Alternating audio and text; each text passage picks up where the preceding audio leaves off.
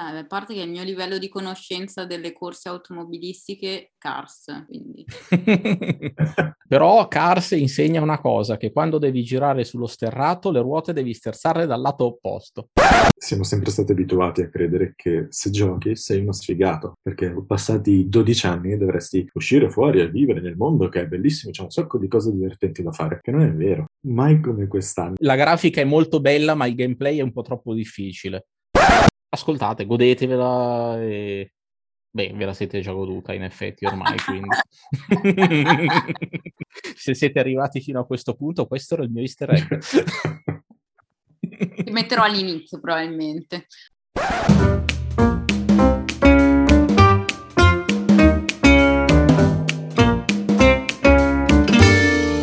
Buongiorno e benvenuti a tutti ad una nuova puntata di Sbando alle Ciance. Oggi argomento scottantissimo e anche molto criticato, diciamo croce delizia, perché parliamo di gaming insieme a due ospiti molto interessanti, due gamers che conosco personalmente. Diciamo Jacopo lo conoscete per l'episodio sulle relazioni, ormai sarà famous. Ciao a tutti. E poi invece il nostro nuovo ospite, ospite d'eccezione, è mio frate. Ciao Andrea, ora ti presento. Quindi Andrea Giacometti, trentasette anni portati sulle spalle con onore ed onere. Alcuni dicono che abbia il piede pesante ma quello del freno e che una volta si sia addormentato al volante, ma per fortuna non in una gara online, meno male, fiu. Altri dicono che una volta abbia toccato per davvero i trecento all'ora, ma come da istruzione del suo consulente legale non confermerà né smentirà questa affermazione. Di sicuro sappiamo solo che per questa presentazione gli è stato chiesto di essere breve e intenso, così metà del lavoro era già stato fatto. Ciao ragazzi, buongiorno. Ragazze, asterisco. Siamo un podcast moderno inclusivo. Bisogna assolutamente essere inclusivi. Ne sono totalmente convinto. E ora saremo inclusivi anche con una categoria super stigmatizzata e ostracizzata dalle persone normi, si dice così. E appunto parlando di gaming, io vi chiedo quindi di presentarvi con il vostro tipo di gaming. Cosa ne pensate? Come definireste il, il game inteso come gioco? Personalmente, quasi paradossalmente, è una parte a cui non posso rinunciare. Detto così sembra come se io fossi, sia drogato, come se fosse una necessità della mia vita, però sono arrivato a un punto in cui non è per me soltanto intrattenimento, ma anche, soprattutto visto questa pandemia mondiale che c'è in corso, uno dei modi più semplici che ho per avere un contatto sociale con qualcuno, oltre che a un modo per sfuggire a tutto quello che mi circonda. Quindi se dovessi descrivere che cos'è per me il gaming, è da una parte un, un metodo per sfuggire a quello che mi circonda e provare qualcosa che non potrei normalmente provare, dall'altra parte un modo per connettermi con persone con le quali non potrei avere interazioni altrimenti. Per quanto riguarda me, invece, c'è stato un passaggio in realtà nel duemilaventi, perché sono storicamente un giocatore da P C, quindi meno esperienza sulle console. Fin da sei anni ero attaccato al vecchio tre otto sei che si aveva in casa e in realtà ho sempre utilizzato il videogioco quasi sempre in single player, o almeno fino a po- pochissimi anni fa, perché permetteva di esplorare alcuni dei miei interessi. Io sono sempre stato più attaccato al mondo delle simulazioni, quindi eh, aeronautiche e automobilistiche. Era il modo sicuramente più veloce di pilotare un aereo o di guidare una macchina, quindi da quel punto di vista era mh, provare qualche cosa che ancora non si poteva fare o che decisamente non si potrebbe fare. Per quanto riguarda il periodo più recente, devo ammettere che essere sbarcato qualche anno fa in comunità italiane di simulazioni di volo, non solo italiane ma poi anche in generale su comunità più ampie, per quanto ampie possano essere que- le quattro persone che fanno seriamente simulazioni di volo, ho scoperto comunque qualcosa di nuovo. È stata un'esperienza breve, però sicuramente soddisfacente. Essere parte di una squadriglia era qualcosa di vivo, ecco, ci si scambiava un po' di questa esperienza, un po' di questa emozione nell'essere su un biplano in legno e tela, qualcosa del genere. E dopo un periodo di relativa calma e di nuovo quasi esclusivamente single player, sono di nuovo tornato all'online con le auto, col fatto che nel duemilaventi si è fermato tutto, si è fermato anche lo sport motoristico, oh, lo fanno i piloti di Formula uno, vediamo com'è sto famoso iRacing che stavo lumando da dieci anni ma che non avevo, avevo mai avuto il coraggio di provare. Sì, adesso sta diventando effettivamente il novanta per cento della mia attività informatica, cioè informatica extra lavorativa. Siamo sul campo, diciamo, automotive, simulazioni per Andrea, però mi sembra di capire che il leitmotiv di entrambi sia comunque il avere a che fare con, almeno nell'ultimo periodo, di avere a che fare con altre persone, quindi fare una community di altre persone che possono condividere gli stessi interessi, le stesse passioni, gli stessi problemi e anche bestemmie che appunto succedono. Comunità è un buon termine, tipo comunità di recupero. Invece Jacopo, non hai spiegato ancora su che tipo di gioco ti orienti tu. Vogliamo essere un po' più tecnici.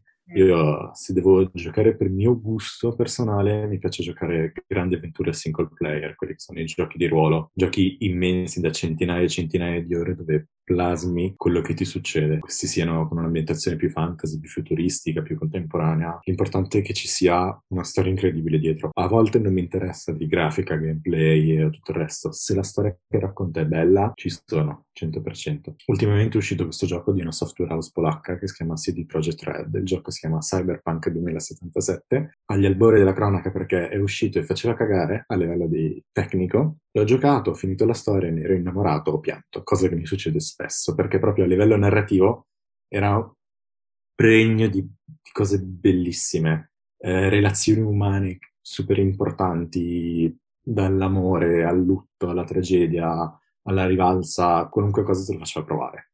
Quindi potevo avere tutti i problemi del mondo, potevo farmi esplodere il computer una volta ogni due ore, però la storia era così bella che per me tutto questo passava in secondo piano.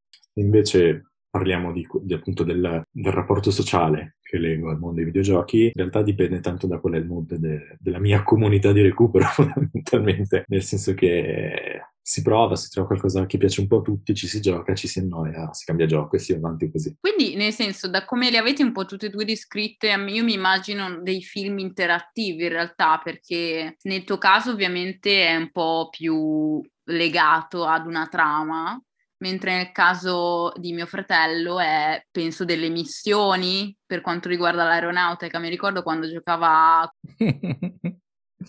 Allora, la prima grande esperienza online nel mondo della simulazione è avvenuta nel momento in cui ero entrato a far parte della sezione italiana di una squadriglia tedesca che volava con I L due Sturmovik e volavamo Crucco, quindi... Facevamo, facevamo miss- l'intenzione sarebbe stata di fare comunque missioni con lo schieramento tedesco, quindi con velivoli facenti parte della Luftwaffe o della Regia aeronautica. Seconda guerra mondiale come setting. Seconda guerra mondiale, esatto. Poi è stata relativamente breve come esperienza quella, perché purtroppo le tempistiche richieste da queste missioni, da questa, da questa squadriglia, richieste, attenzione, non richieste obbligate, eh? Non è che obbligavano a volare, però è ovvio che essendo tutte persone eh, di una certa età, diciamo, eh, la media dell'età del, delle simulazioni di volo degli appassionati di aeronautica è sicuramente più alta rispetto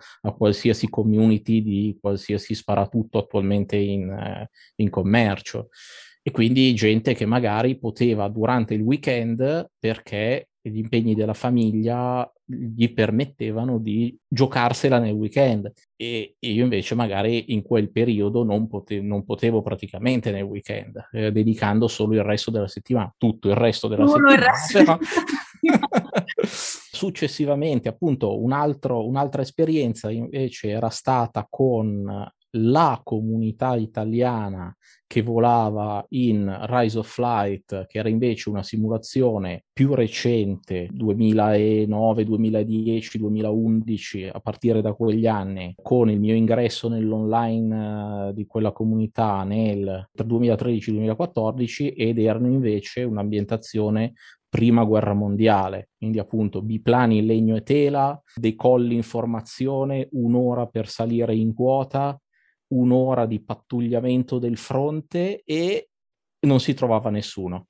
No, veramente, è successo che ci siamo fatti una missione di due ore e mezza, quindi decollati, pattugliato il fronte, tornato indietro. Cioè. Tempi reali, perché ovviamente essendo online non c'è il, il tempo accelerato nei momenti morti. Comunicazioni radio esclusivamente dedicate all'eventuale chiacchiericcio, proprio perché durante la prima guerra mondiale non c'erano le radio sugli aerei, e questo volo in formazione perfetto, questo stress mentale di tenere in piedi un aereo che se ne sta andando a centoventi chilometri orari a quattromila metri di quota e non trovi nessuno con cui combattere. E la cosa più bella in realtà è che siamo tornati indietro, siamo atterrati tutti interi. E la prima cosa che ho pensato in quel momento è stata: siamo vivi per un altro giorno, perché è stata talmente piena come esperienza, talmente ben vissuta, che era come esserci. Quindi il fatto di fare questa missione e di trovarsi a contatto con qualche altro avversario umano, chiaramente, che poteva esserci, era un rischio, perché iniziare un combattimento non garantiva il fatto che lo si avrebbe vinto. Eh, sì. E quindi in realtà qualcuno poteva non tornare da quella missione. Faceva tutto parte delle statistiche di questa campagna creata e tutto, però ci stava, dai, è stata un'esperienza, è stata un'esperienza viva. Quando dici che appunto è, è così verosimile che ti senti dentro la cosa, penso sia anche questo lo scopo dei, dei videogame. Sì, lo sto vivendo adesso anche, che, eh, anche esatto. Nel momento in cui mi sono trasferito a terra, ecco. Adesso nella tua esperienza con le auto, con l'iRacing, c'è ancora questo senso di comunità con le combricole? Allora sì, anche perché in realtà da settembre, dopo circa un sei mesi di gioco, fa strano dire gioco per iRacing, perché ben pochi all'interno di quella comunità lo vedono come gioco, lo vedono proprio come simulazione pura, con onori e oneri connessi, quindi anche un enorme senso di responsabilità, perché tutti concorrono per a creare delle gare corrette, quindi se ci sono delle regole scritte e non scritte è meglio rispettarle. Dopo appunto un sei mesi di, di esperienza da solo, quindi buttandomi in corse senza alcun tipo di supporto se non io che sto imparando, sono entrato a far parte di un team, Team North Sim Racing, che è abbastanza ricco dal punto di vista di personale e comunque con gente davvero talentuosa. Diciamo che sono nella seconda metà del talento, ecco, tra i facenti parte della squadra. C'è gente ovviamente che ha, ha esperienza di venti venticinque anni nel mondo delle simulazioni di guida, e io farò, per dire, il prossimo weekend del ventiquattro venticinque aprile farò la ventiquattro ore del Nurburgring con la vettura del team e altre tre persone, e hanno tutti più o meno quaranta quarantacinque anni, ecco, hanno un pelino più di pelo. Già comunque tu ne hai tanto. Quindi... Sbaglio o questo è il simulatore che veniva? Hanno usato forse tipo anche inizio pandemia in sostituzione delle gare di Formula uno, cose del genere. L'hanno usato in sostituzione del campionato IndyCar, quello statunitense. D'altra parte sono gli stessi sviluppatori che eh, giravano dal millenovecentottantanove col primissimo Indy cinquecento, ed era forse una delle prime vere simulazioni, nonostante una grafica chiaramente del tempo eh, e le possibilità tecniche del tempo, era stata davvero considerata la prima vera simulazione e non gioco di automobilismo, ecco. Però ora vi faccio una domanda. Quante altre volte ve lo chiedono e quante altre volte vorresti dirlo magari in una serata perché hai avuto, non so, un successo in una missione barra un traguardo da qualche altra parte, solo che non lo dite? Io in realtà credo che trovare un videogiocatore in una stanza sia facile come trovare il vegano. Di solito sarà lui a dirlo. Non me ne vogliono gli amici vegani, ovviamente. Saranno gli ormoni del gaming. Quello a cui vorrei rimandare è che non è sempre, diciamo, facile di esporsi su questo tema, a parte nelle communities ovviamente apposta o comunque tra amici stretti, perché comunque è, soprattutto adesso, no, con la pandemia c'è stato lo scoppio della PlayStation cinque, ora c'è ah, i gamer e c'è appunto la parte crocedilizia, cioè chi abbraccia questo stile di conduzione di gioco, chi invece non lo abbraccia per niente. Quindi, ma anche in passato c'è sempre stato lo stigma del gamer. Che cosa vi è capitato di sentire? Che cosa si dice Dei, dei gamers in generale? Intanto è difficile già capire cosa dicono i gamer di loro stessi.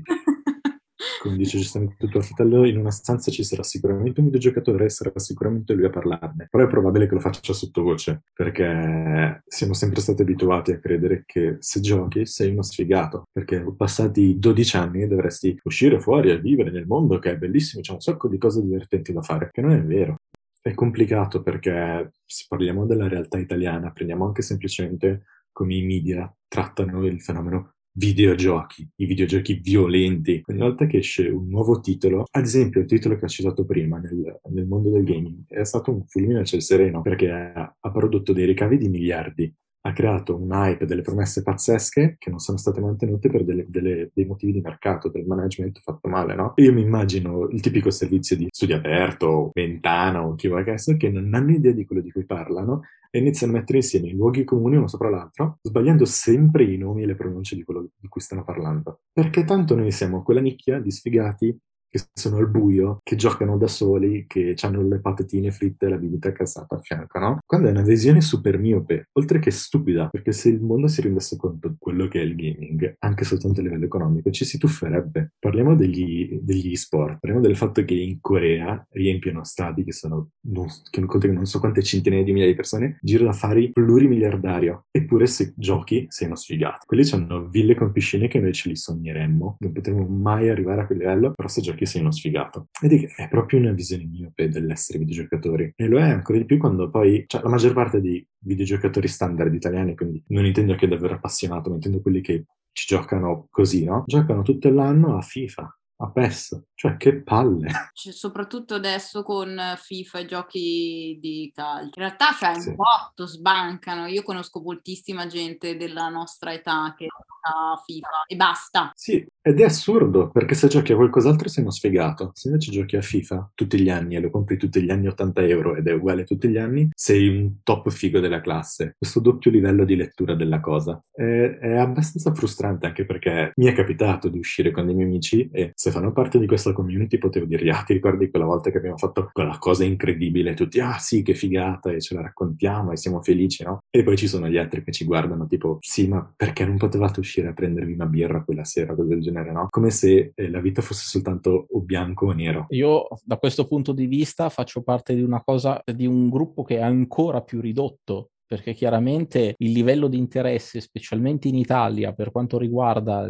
aeronautica e automobilismo, che non sia nello specifico solo Formula uno, Ferrari, eh, è enormemente, ancora più enormemente ridotto. Quindi veramente ci si ritrova ad essere tutti nello stesso posto e corsi e ricorsi storici, passano gli anni, cambiano le simulazioni e la gente è sempre quella. Eh, carini! I, i miei compagni di team, quelli chiaramente con un'esperienza più di lungo corso, sia chiaramente simulativa sia di mera età, si conoscono perché si conoscevano vent'anni fa, perché vent'anni fa facevano parte della community italiana di una, della simulazione che c'era vent'anni prima.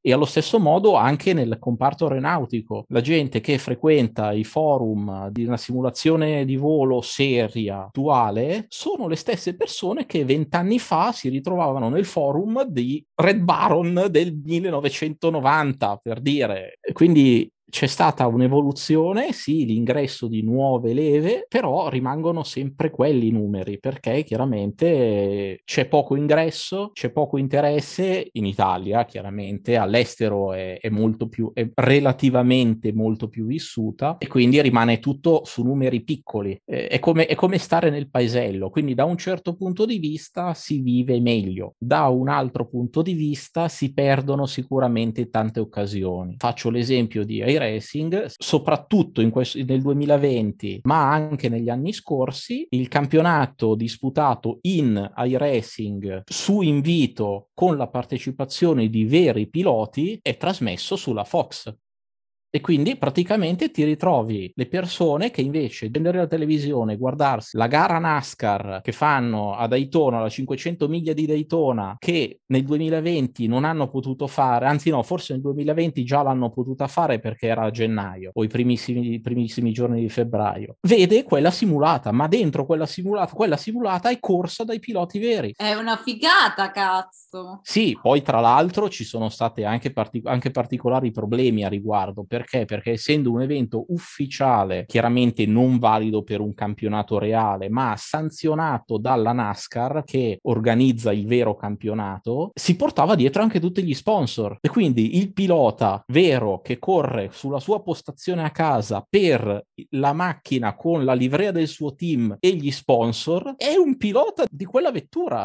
Kyle Larson, mi sembra, vero pilota NASCAR, in cuffia ha dato del nigga a un altro, è venuto giù il mondo, è stato licenziato dagli sponsor. Uh, eh beh sì, perché poi ti devi prendere tutte le responsabilità. Esatto, in un'altra gara, anche quella trasmessa in diretta, uno dei piloti veri ha fatto un botto di troppo, si è preso una ruotata di troppo, ha rage quittato, quindi praticamente è tornato ai boss, ha schiacciato ex, vaffanculo a tutto, okay. Si sono incazzati come delle iene. Perché? Perché lo sponsor che pagava per vedere il suo marchio trasmesso in televisione su una vettura digitale non poteva essere trasmesso perché il pilota si è levato dalle balle.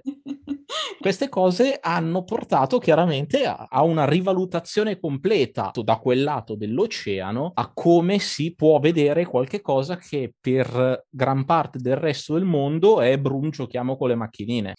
Soldi, soldi. La serie sponsorizzata dalla Coca-Cola di iRacing ha un montepremi di centomila dollari. E a domani prendo il volante. E viene trasmessa su YouTube, viene trasmessa sui canali televisivi. Quindi sia da una parte che dall'altra parte del mondo noi siamo in mezzo ai due fuochi di gamers ricchi. Noi siamo in mezzo in un, chiamiamolo così, paesino. Buccio di culo. Per quanto riguarda il mio caso è composto da persone comunque mediamente decenti, responsabili, anche di una certa età. Uno dei eh, racer italiani credo che abbia per, tipo una settantina d'anni.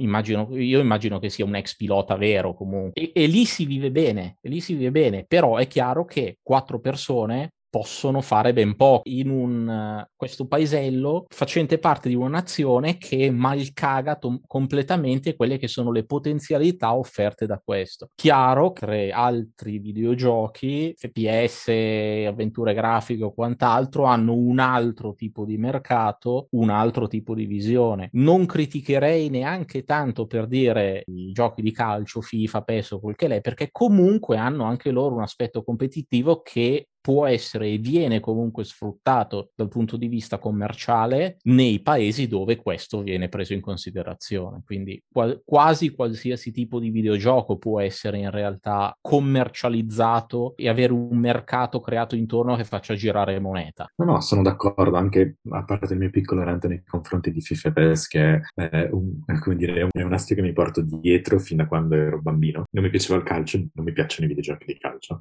e trovo stupido che tutti i miei ci giocassero solo quello, però è vero, come dice tuo fratello, è tutto monetizzabile. Allora capisci che se non lo stiamo facendo perché siamo dei fessi, fondamentalmente. È un business incredibile, è lì che aspetta.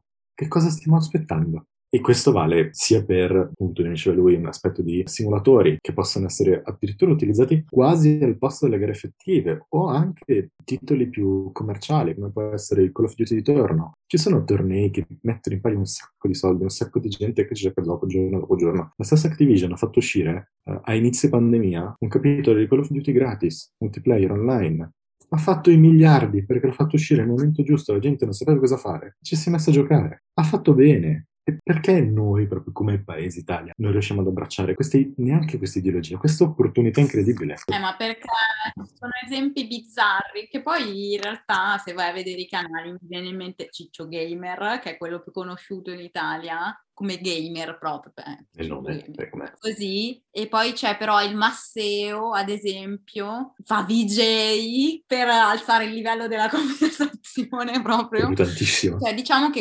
esempi di gamers italiani per i più, secondo me. Già il Masseo meno, però Favij è molto conosciuto tra i giovani, giovani tipo me. Anche più giovani. Ciccio Gamer, anche perché è stato avvolto da scandali, povera bestia, è conosciuto sia ovviamente in positivo per i suoi seguaci, ma soprattutto in negativo, vabbè, anche per capitoli, insomma, di shaming poco sociale, felice. Anche poverino. Andate a vedere i video di queste persone, anzi io... Io stessa alle, me- alle superiori guardavo i video di Favij che reagiva eh, durante i giochi perché era divertente. Poi vabbè, dall'altra parte sentivo alle tre di notte mio fratello bestemmiare perché gli era caduto un aereo probabilmente. In realtà è, è una cosa divertente guardarli giocare perché poi capisci tutte le dinamiche. Poi vabbè, lasciamo perdere il tipo di giochi che erano non simulazione, forse neanche il tuo tipo, ma boh... un G T A con delle capre probabilmente. Goat Simulator, un gioco incredibile. A Goat Simulator, esatto. Beh, anche questa è un'opportunità mancata enorme, perché quello che ti dà il videogiocare non è semplicemente per il singolo, ok? Poi come fanno queste persone? Fondamentalmente c'è gente che li guarda giocare dei giochi, no? E sono delle opportunità incredibili. Mi sembra uno o due anni fa ha aperto questo canale su YouTube che si chiama Girlfriend Reviews. Ok, lei inizia tutti i video dicendo: questa non è la recensione di videogioco X, questa è la recensione di com'è vivere con una persona che gioca a quel videogioco. E lei fondamentalmente cosa fa? Lei all'inizio, poi ora è entrata nel giro, gioca anche lei, ma lei all'inizio si sedeva sul divano con lui e lo guardava giocare. E si divertiva, si annoiava, si appassionava, si spaccava le palle, però lo raccontava. Ed è una dinamica che secondo me è molto importante e manca tantissimo, perché appunto lo stigma è che se tu sei un videogiocatore lo devi fare da solo, nella tua stanza, al buio. Sei una fidanzata non puoi fare il videogiocatore. Perché? La Fede ha iniziato a giocare a qualcosa, però non so, la Ica gioca con te a volte? Ma in realtà molto molto limitatamente. Quando abbiamo preso la Giulietta, col fatto che è presente in Assetto Corsa, gliel'ho fatta provare in Assetto Corsa col V R, cercando di, di, di, di insegnarle a percorrere il vecchio tracciato di Monza senza le chicane, perché almeno così era più semplice.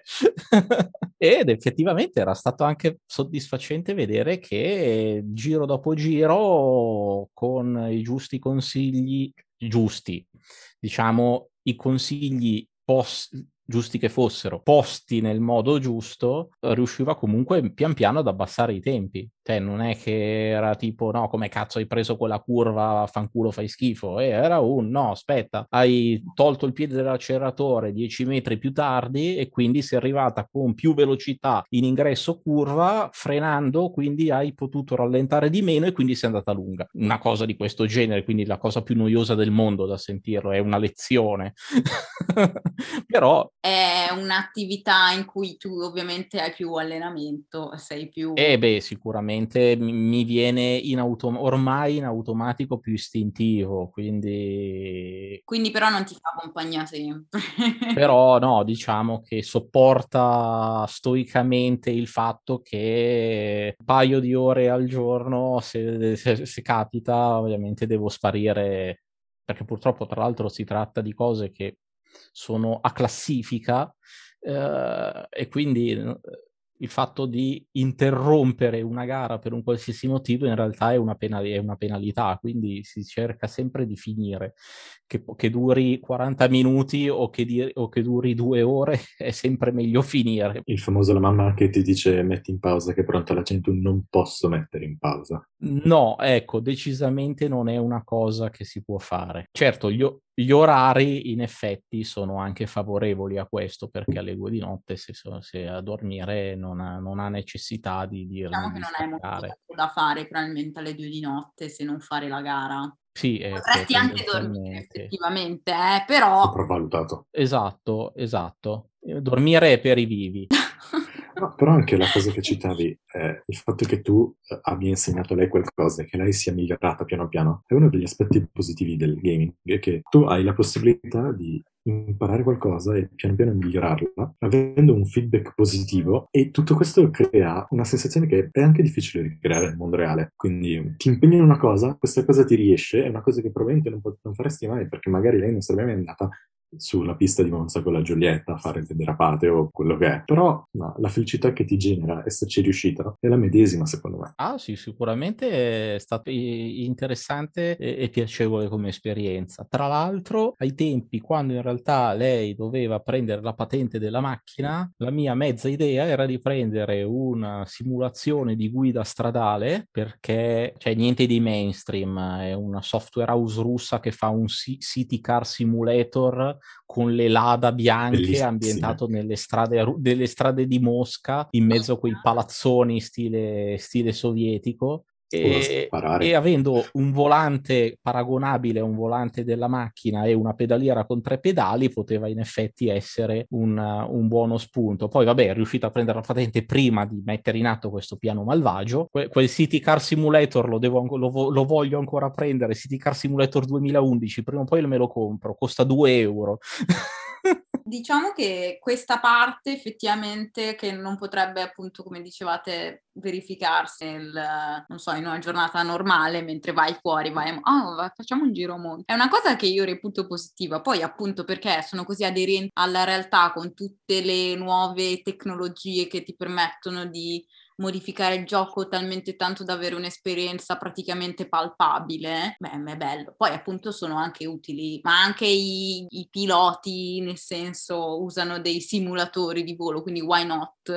Alla fine si tratta sempre comunque di provare esperienze che non potresti provare di base. Ad esempio ne, nelle tue, perché tu di base modelli, quindi fai un po' il Deus Ex Machina della cosa, presumo. Sì, dipende, perché a volte sei il Deus Ex Machina, a volte sei il povero Cristo che viene manovrato, alle volte sei entrambi. Alle volte c'è questo trend nell'industria videoludica che le scelte influenzano il mondo di gioco, no? Ed è andato a evolversi negli anni, e siamo passati da dei semplici finali dove sei il cattivo, sei il buono, a dove ogni singola linea di dialogo influenza quella che è la successiva. Quindi ci sono varie tipologie, come dire, di controllo su quello che ti circonda. Però eh, forse proprio questa è la cosa bella, mettere le mani su quello che è il tuo destino videoludico del momento. Il mio destino a riguardo è veramente, è, è veramente triste, perché tutte le volte che mi sono approcciato a R P G o comunque ture più genere fa, dice, allora, nonostante il fatto che io sia fermamente fissato sulle simulazioni au, auto e volo, in realtà ho comunque una lunga carriera di videogiocatore con Neverwinter Nights, Neverwinter Nights due, Oblivion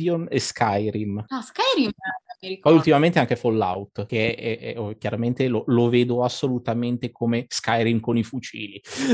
Non c'è altro modo di descriverlo. Assolutamente sì. E questo, e questo brutto destino nel quale io, da tra l'altro anche appassionato di giochi di ruolo a tavolo, quindi tantissime campagne, tanti, eh, tantissime, meno di quante ne avrei volute, ma tante campagne iniziate e chiaramente mai finite di D and D, delle varie edizioni, ancora set di dadi a prendere polvere e schede, schede personaggio che chissà dove sono finite. Non sono mai riuscito a fare un personaggio davvero malvagio. Non ce la si fa, alla fine... Non ce la si fa, io parto dicendo che voglio fare un personaggio caotico malvagio che vuole solamente andare in giro a uccidere i dannati popolani, e se arriva la vecchietta della missione secondaria che devi tirare giù il gatto dall'albero, io tiro giù il dannato gatto dall'albero e mi becco i ringraziamenti della signora e dice: no signora, non si preoccupi, non mi dia quelle cento monete d'oro. Racconterò questa piccola storia, spoiler, per chiunque volesse mai giocare a un videogioco che si chiama Red Dead Redemption due. Ah, lo conosco! Ah, Skyrim nel West. Esattamente, Skyrim nel West. È una storia di banditi, fondamentalmente. No, tu sei uno che fa parte di una banda di fuorilegge alla fine del periodo d'oro dei fuorilegge del vecchio West, no? E inizi che fai la vita da bandito, pini, uccidi, pesti la gente, qualunque cosa, no? Cosa succede? Succede che a un certo punto il tuo personaggio si ammala di tubercolosi, no? E tu vieni a sapere che si è ammalato di tubercolosi perché è andato a fare lo strozzino e a prendere a pugni un uomo che era malato e che non poteva pagarlo perché era malato, no? E questa cosa, volente o nolente, no, per quanto tu possa aver fatto il cattivo fino a quel momento, cambia completamente il modo di giocare. Tutte le persone che ci hanno giocato, non ne conosco uno che da quel momento in poi non ha cercato di redimere le proprie azioni. È una cosa molto interessante. In effetti. È la morale sempre di solito comunque, quindi per tutti i personaggi poi dipende dalla sequenza degli eventi, da come si imposta la storia, come si impostano le conversazioni, come dicevi, cioè può cambiare tutto, si vede anche l'umanizzazione dei personaggi di questi R P G, sì, no? O la deumanizzazione, perché non è detto che... Ho giocato un ultimamente, un piccolo videogioco ambientato in questa ipotetica città utopica, mh, guidata da una democrazia totale, dove qualunque decisione viene decisa tramite votazione degli abitanti, no? Portata all'estremo, perché gli abitanti decidono anche che tempo ci sarà, o quando dovrà piovere, o quando cambierà la stagione. E tu sei questa cantante in un locale, immaginatelo jazz, blues, che una sera viene attaccato, viene tradita dalla sua band e nel tentativo di uccidere lei, uccidono in realtà la sua guardia del corpo. Nell'uccidere la guardia del corpo, la coscienza della guardia del corpo si trasmette all'interno della lama che c'è, hanno usato per cercare di ucciderli. E tu passi tutto il gioco a cercare questa vendetta, no? A parte che dell'atmosfera incredibile, perché ha un disegno in stile Belle Époque, una musica pazzesca, tutta scritta apposta. Arrivi alla fine, il processo di umanizzazione è così estremo che ti fa capire che tu hai sbagliato fino a quel momento, nel senso che tu hai visto il tuo personaggio, la protagonista, come quei quattro pixel che tu stavi guidando. Qual è il problema? Che alla fine ti viene dato un prompt, ok? Riportare in vita la guardia del corpo. Dopo che tu schiacci il pulsante, non hai più controllo su quello che succede, no? E il personaggio decide di togliersi la vita per poter andare, per poter raggiungere quello che è la sopra del corpo sommato, no? Ed è praticamente in quel momento, chiave di lettura, è che il personaggio si riprende la propria libertà, la propria umanità, il fatto che non è controllato da qualcuno all'esterno. È incredibile. Come fai a non rimanere affascinato da delle storie del genere? Nirvana di Gabriele Salvatores, nel quale a Batantuono si rende conto di essere un personaggio di un videogioco. Non sembra, cioè almeno da outsider come sono io, che al massimo vedo il Masseo bestemmiare, non avevo mai guardato un videogioco con questo, con questo punto di vista, perché a parte che io salto sempre i dialoghi quando mi è capitato di fare, e, ed è una eh, c'è Jack che si sta mettendo le mani nei capelli, il male, io salto eh, perché capito perché non potrei eh, giocare. Certo, c'è gente che è stata pagata apposta per scriverli in maniera interessante, però noi saltiamoli, esatto. Proprio l'anticristo del gaming. No, guarda che in realtà è una cosa molto comune. Lo so che è molto comune, infatti io parlo da... faccio portatrice del pensiero del comune non gamer. Però vederlo da questo punto di vista, cioè, mi, ven- mi è venuta voglia di giocare a uno dei tuoi R P G e vivermi una storia fighissima come un film interattivo, con del- dei plot twist morali, etici, eccetera, sulla storia e sui personaggi. E invece dall'altra parte mi è venuta voglia di... imparare a guidare con un simulatore. Probabilmente se si parla di pro e contro invece del gaming, ecco, ci sono tantissimi pro sulle implicazioni probabilmente psicologiche riguardo ad una storia, o comunque sulle implicazioni manuali, no? Quindi c'è un miglioramento dei, della memoria muscolare, no? Dei riflessi, per quanto riguarda le simulazioni presumo, no? Sì, evitare di finire sotto un camion che scarta all'improvviso perché lo vedi cinque metri prima. Proprio un training cognitivo, anche di strategie, perché comunque anche per il roleplay devi cercare di anticipare che cosa potrebbe succedere. Devi sempre pensare dieci mosse avanti. Come gli scacchi. Ah, per... Qualunque frase sbagliata potrebbe rovinare tutto quello che hai fatto fino a quel momento. Madonna, che ansia. Eh. È vero. È proprio quello il bello. Confermo che fermarsi ai box al giro sbagliato può, può vanificare completamente una gara.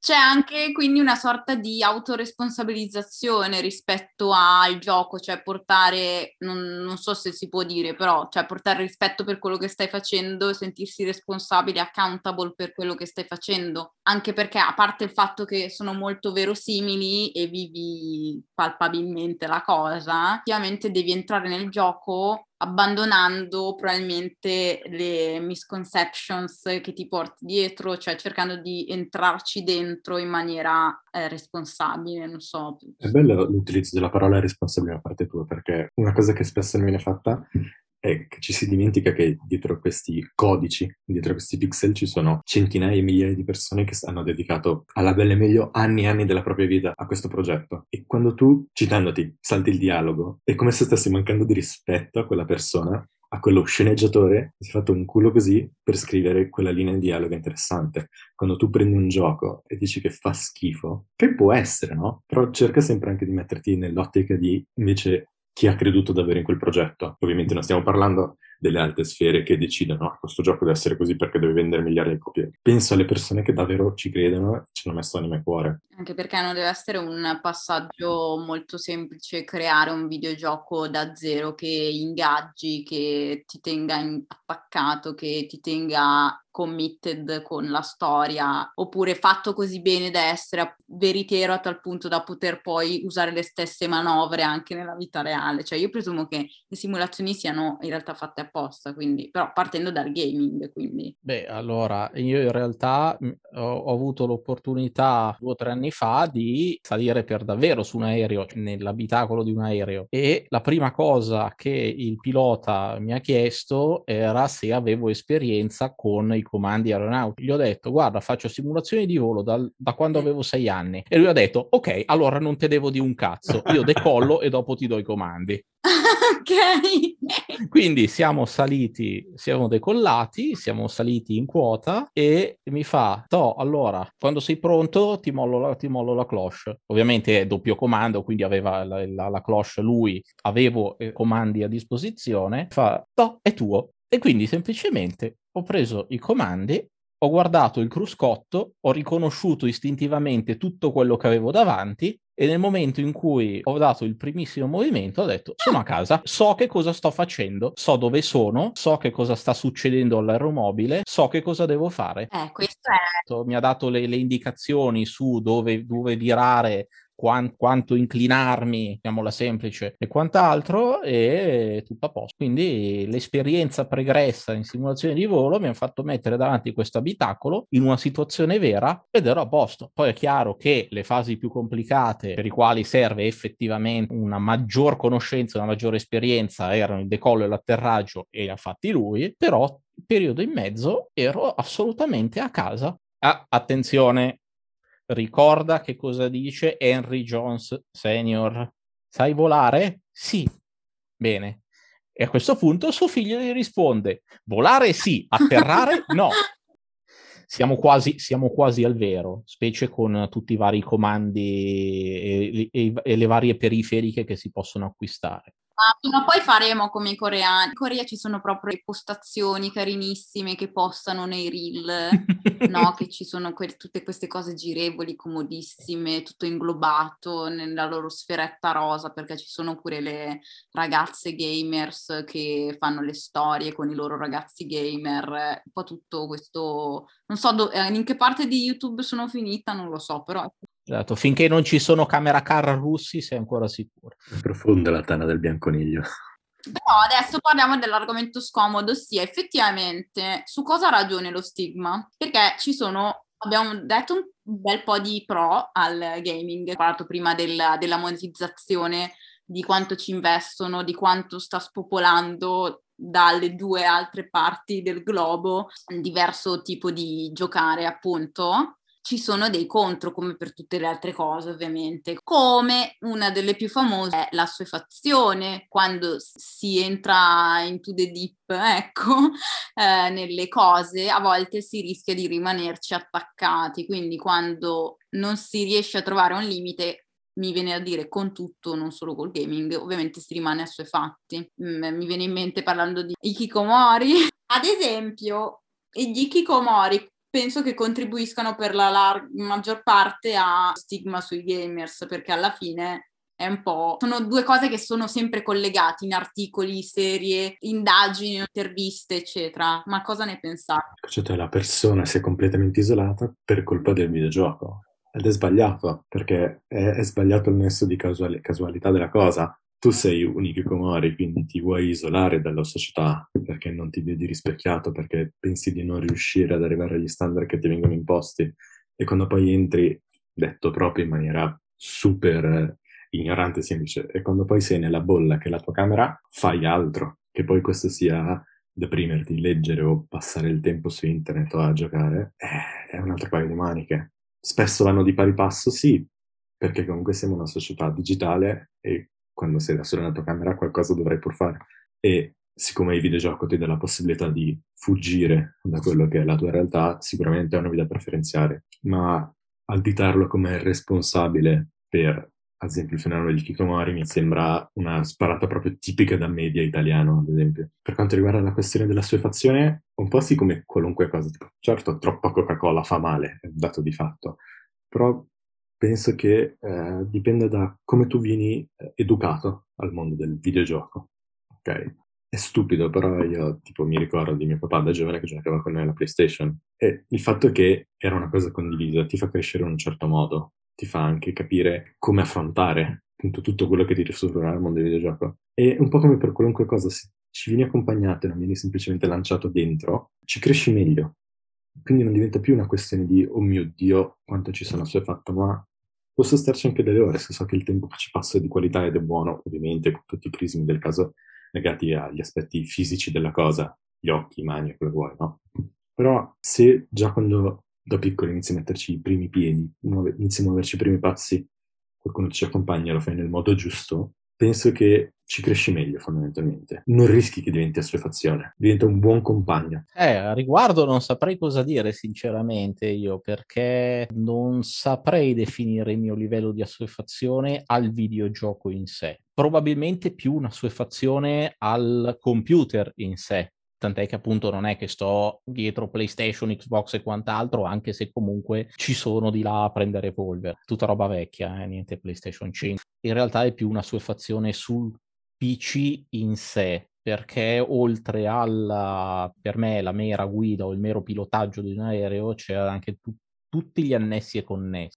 Oltre, esatto, oltre la parte di community e quindi eh, scambio di informazioni a riguardo, incidentalmente sono pure riuscito a imparare a fare l'operaio su Photoshop e quindi a creare livree per auto e per aerei messi poi a disposizione per la comunità. Un lavoro socialmente utile. Esatto, è lì che ci perdo, ci perdo ore. Io ho ancora, perché comunque è un progetto che anche se in sospeso è co- non è abbandonato, di andare a recuperare in qualsiasi mo- modo possibile tutte le informazioni sui primi duecentocinquanta Fokker D sette costruiti tra il febbraio e l'aprile del millenovecentodiciotto nella fabbrica della Fokker e di farne la livrea. E quindi ho un file Excel con tutti i numeri di matricola di ciascuna cellula, la cellula intesa come il singolo aereo, e le varie caratteristiche, e so che quello era assegnato alla determinata squadriglia dai documenti fotografici del millenovecentodiciotto a una determinata livrea, era utilizzato da determinato pilota. Non lo spiego che sei appassionato di aerei. No, no, assolutamente no. Macchine veloci e aerei lenti. Non so, fatti pubblicità un po', dai. Pian piano, avevo caricato, per adesso ne avevo fatti cinque su duecentocinquanta.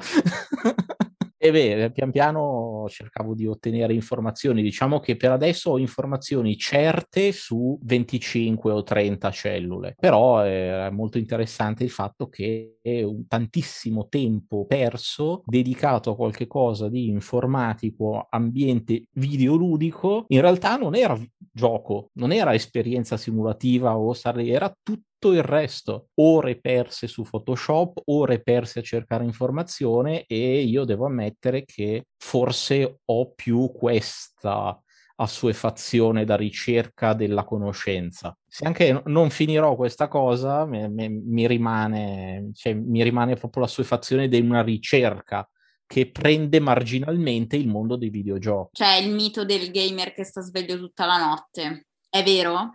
Sì, ma non è soltanto un mito del gamer, perché alla fine qualunque cosa ti appassioni ti tiene in piedi. Se poi sei sfortunato, questa cosa è scrollare a tempo indeterminato il feed di Instagram, Twitter e cose del genere. Vero, infatti poi c'è lo stesso tipo di assuefazione. Ok, oh, allora, capisco questa cosa su un feed, che è in realtà un flow ormai, sì, di video. fatto reel. Apposta, creato apposta perché tu possa andare avanti. Perché durano poco, ne voglio subito un altro, eccetera. No, e sono le due di notte, come è successo? Eh, esatto. Cioè, cosa che vi tiene, a parte magari l'ora delle gare nel, nel caso di iRacing, ma anche prima senza iRacing, mio fratello non dormiva, quindi... Nemmeno io, però io per fare cose strane tipo podcast a quanto pare, o slide. Effettivamente cosa che, che vi porta a magari passare una serata o gran parte della notte a giocare, quindi continuare comunque a tenere ingaggiata la testa? Succede con games come i vostri, ma succede anche con, non so, Animal Crossing. Mia sorella può contare tipo cinque seicento ore su Animal Crossing, la maggior parte fatte di notte probabilmente, perché... ti piace, perché hai, hai desiderio di portare avanti la cosa, perché ti senti mh, soddisfatto quando riesci ad arrivare a quel punto in cui finalmente sei riuscito a creare qualcosa, in cui sei riuscito a completare la missione, in cui sei riuscito a vincere la partita. È bello! E quindi non ti fermi, perché poi non hai sonno, perché poi lo schermo ti tiene sveglio, perché poi se giochi online ci sono i tuoi amici che ti fai due chiacchiere, vai avanti, ci fai compagnia. Io quando gioco con i miei amici la sera la maggior parte delle cose che diciamo sono cagate, però ti fai compagnia così perché non hai visto nessuno durante tutto il resto del giorno. E poi a un certo punto basta, sei stanco, muori, vai, Anna. Il pattern è lo stesso, vero? Io accuso a riguardo chiaramente, come accennavi, l'orario delle gare, perché eh, molte delle gare che faccio vanno sugli orari americani. E quindi chiaramente ci sono gare frequentate eh, che partono alle due di notte, magari alle dieci di sera invece purtroppo non ce ne sono, perché non ci sono magari europei che disputano quelle gare. E quindi la gara c'è, parte, ma ci sono dentro quattro persone che si sono iscritte e quindi è come se non, e quindi non vale, non è valida come gara ufficiale. Al di là della parte chiaramente automobilistica, ah, per altre cose, vedi Photoshop, vedi magari altre esperienze di gioco, Kerbal Space Program. Kerbal è, sta- è la fonte delle peggiori fatte, è un videogioco con delle specie di, di cosini verdi che hanno un loro programma spaziale, quindi devi costruire con i pezzi che hai a disposizione dei vettori e portare in orbita delle, de- i carichi, satelliti, veicoli di esplorazione, passare da un, da un pianeta all'altro, chiaramente con una fisica spaziale semplificata rispetto a quella vera, ma che comunque appassiona e eh, ad esempio ha cominciato a trovare il favore sia del, dell'ente spaziale europeo sia della NASA stessa, che hanno cominciato a collaborare con la software house per fornire alcune informazioni in più su quelle che sono le loro missioni, cose del genere. E quindi, sai, fai partire il razzo, cazzo, non, non riesco ad entrare in orbita, quindi fammelo ricostruire cambiando i pesi. Eh, lo porti... In... Ok, adesso riesco a entrare in orbita, fammi chiudere questa cosa, adesso già che sono in orbita a questo punto fammi raggiungere la Luna. Visto così almeno non ce l'ho da fare la prossima sono volta. Sono le quattro e mezza. È anche una questione di tempistiche all'interno del gioco stesso, cioè le azioni ti richiedono un determinato lasso di tempo. Una partita a League of Legends media ti va dai venti ai quarantacinque minuti, vuoi fare un paio di giochi la sera con i tuoi amici e ci hai fatto due ore tranquillamente. Te ne fai un altro perché magari due sono andati in finale, il terzo c'è quello buono e via, e si va avanti così. Sì, sì, decisamente il, anche il, l'occasione in più fa il suo. Va male la gara, cazzo, tra due ore c'è quella dopo, riproviamo quella dopo.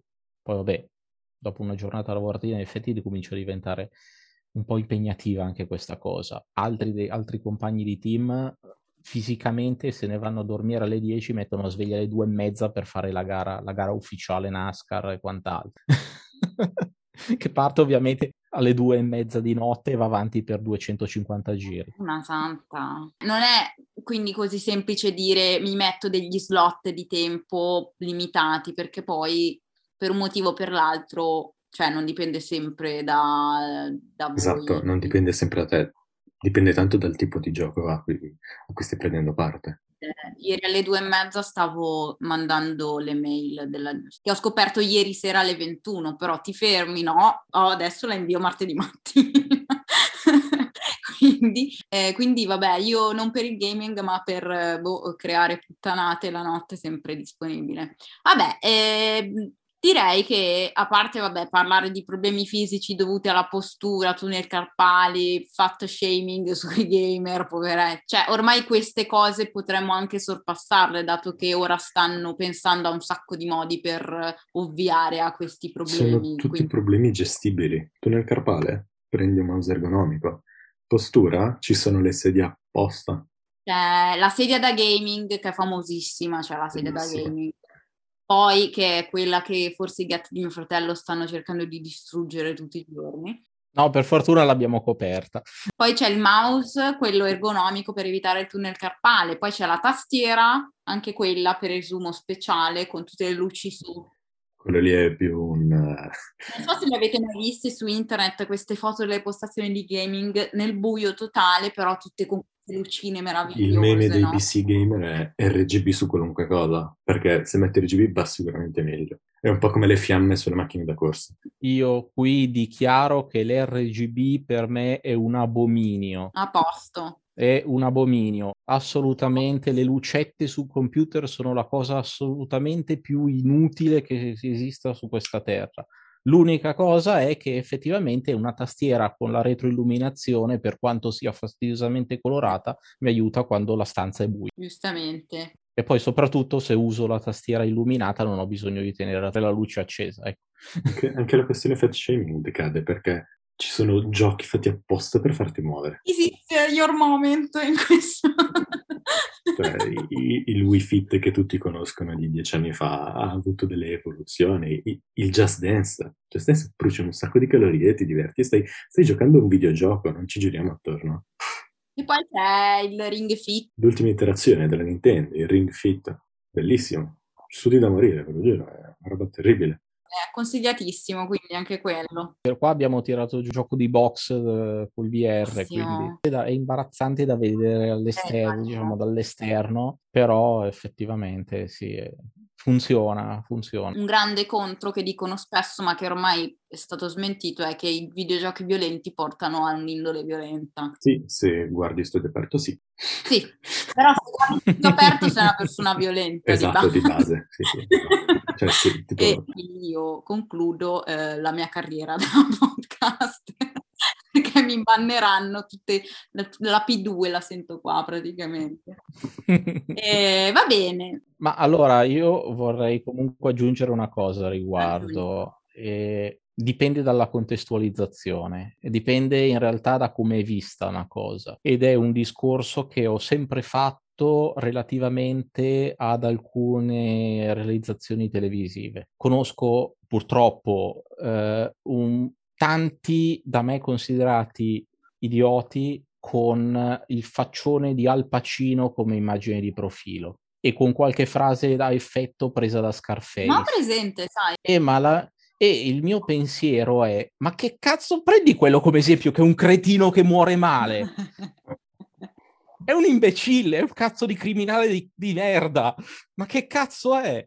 È un po' come il, il fatto di dire, ehi, Gomorra, Saviano, Gomorra, Camorra, ok, a posto. Cioè, capisco, io comprendo quello che è il senso di, mostra- di mostrare una cosa del genere. A parte mi fa schifo vedere una cosa del genere, cioè mi viene ribrezzo a guardarlo. Se non è contestualizzato, può assolutamente essere preso come esempio. Ripeto, non è una critica al prodotto in sé, è una critica al fatto che alcune persone non abbiano la capacità di contestualizzarlo. Fortunatamente, credo che nel mondo dei videogiochi la maggior parte degli utilizzatori sia assolutamente capace di contestualizzare. Se sono lì che sto usando Call of Duty e l'unica cosa che devo fare è cercare di mirare in mezzo agli occhi a quello che se ne sta a cento metri più avanti, oppure se sono in simulazione di volo in combattimento e devo abbattere un povero Cristo che non c'ha neanche il paracadute,